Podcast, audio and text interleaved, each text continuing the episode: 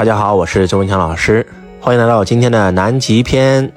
我们继续讲南极旅行的故事。南极旅行结束以后，问过很多学生，我说你在南极旅行最美的、让你最感动、让你终身难忘的是哪个场景？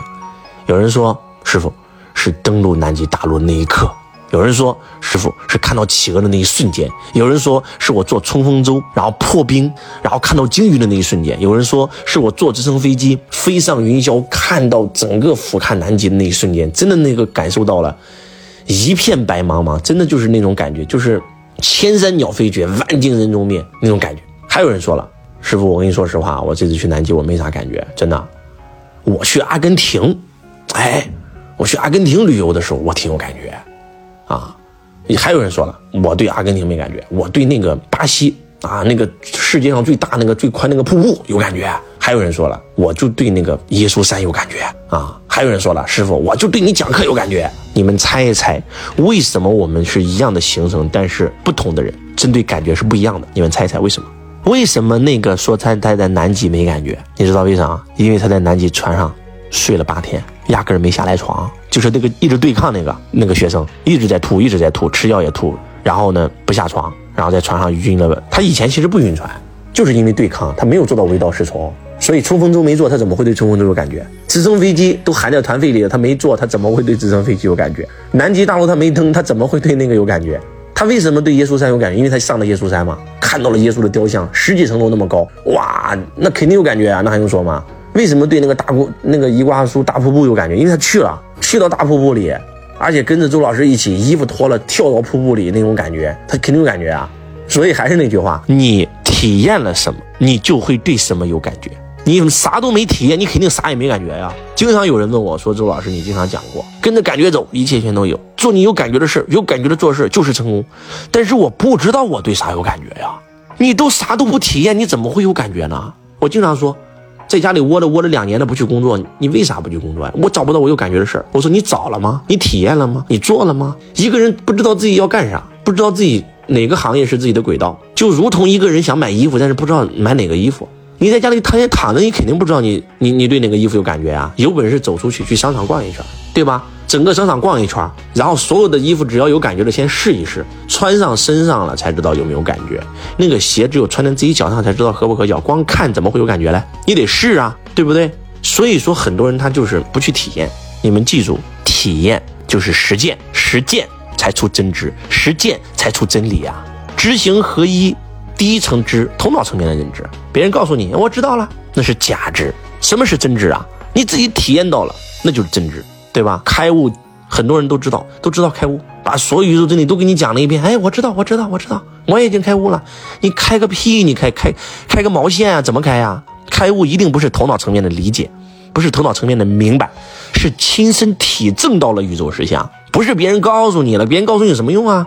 对不对？你的头脑是有限的，他理解不了无限的东西啊。只有去体验。所以很多人。他这辈子，他为啥一辈子都没有觉醒呢？就是因为他这辈子压根没有体验，他活在别人的体验当中，别人告诉他人应该这么活，他就这么活，他压根就没有体验过什么是人，你知道吗？别人告诉他说那个饭应该这么吃，他就这么吃，他压根不知道饭还可以这样吃。就是我们都活在别人告诉我们的观念当中、认知当中，我们都活在别人的经验之谈当中，大家能理解这意思吗？只有少多数人会活在自己的认知当中。我给大家举个例子啊。这次在南极，有一个学生跟我说了一句话啊，我们正在坐直升飞机，然后呢飞上云霄，俯瞰南极半岛的时候，啊，等飞机的时候，有个同学跟我说一句话，说师傅，我真的我太感谢你了，我当时我真的是我一年辛辛苦苦也就赚个一两百万，但是现在还负债啊，为啥负债呢？因为我我老婆赌博，给我钱全输光了。但是你知道吗，周老师，就因为我报了你的课，跟你修行这两年，我老婆也爱上了学习。也成为了福布斯，也跟我们一起来南极了，再也不赌了，成为我的贤内助。而且我的收入从以前一年只有一百多万，到现在一年一两千万。虽然跟其他的师兄师哥比，我这点成绩啥也不算，但是我给你两年，我还清了我所有的负债，我收入翻了十倍。我跟我老婆的关系特别好，我老婆再也不赌博了，然后天天在家照顾孩子，我太感谢你了。但是你知道吗？我比感谢你更感谢的是咱们一个师兄，师傅，你知道为啥吗？我说为啥？他说因为如果没有他，我不会。来到你的课堂，为什么呢？我我其实，在八年前我都知道你了，我八年前我都听过你演讲，在在那个天津，但是我当时没报你课，你知道为啥没报吗？就是旁边有一个人说你这不好那不好这不好那不好，所以我就没报。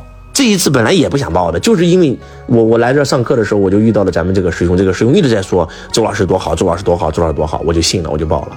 我跟你们讲啊，当听到他讲到这儿的时候，我挺有感触的。为什么嘞？因为大多数人都是这样，活在别人告诉你的认知当中，我好不好？有一个人告诉你我好，我就好；有一个人告诉你我不好，我就变成不好了。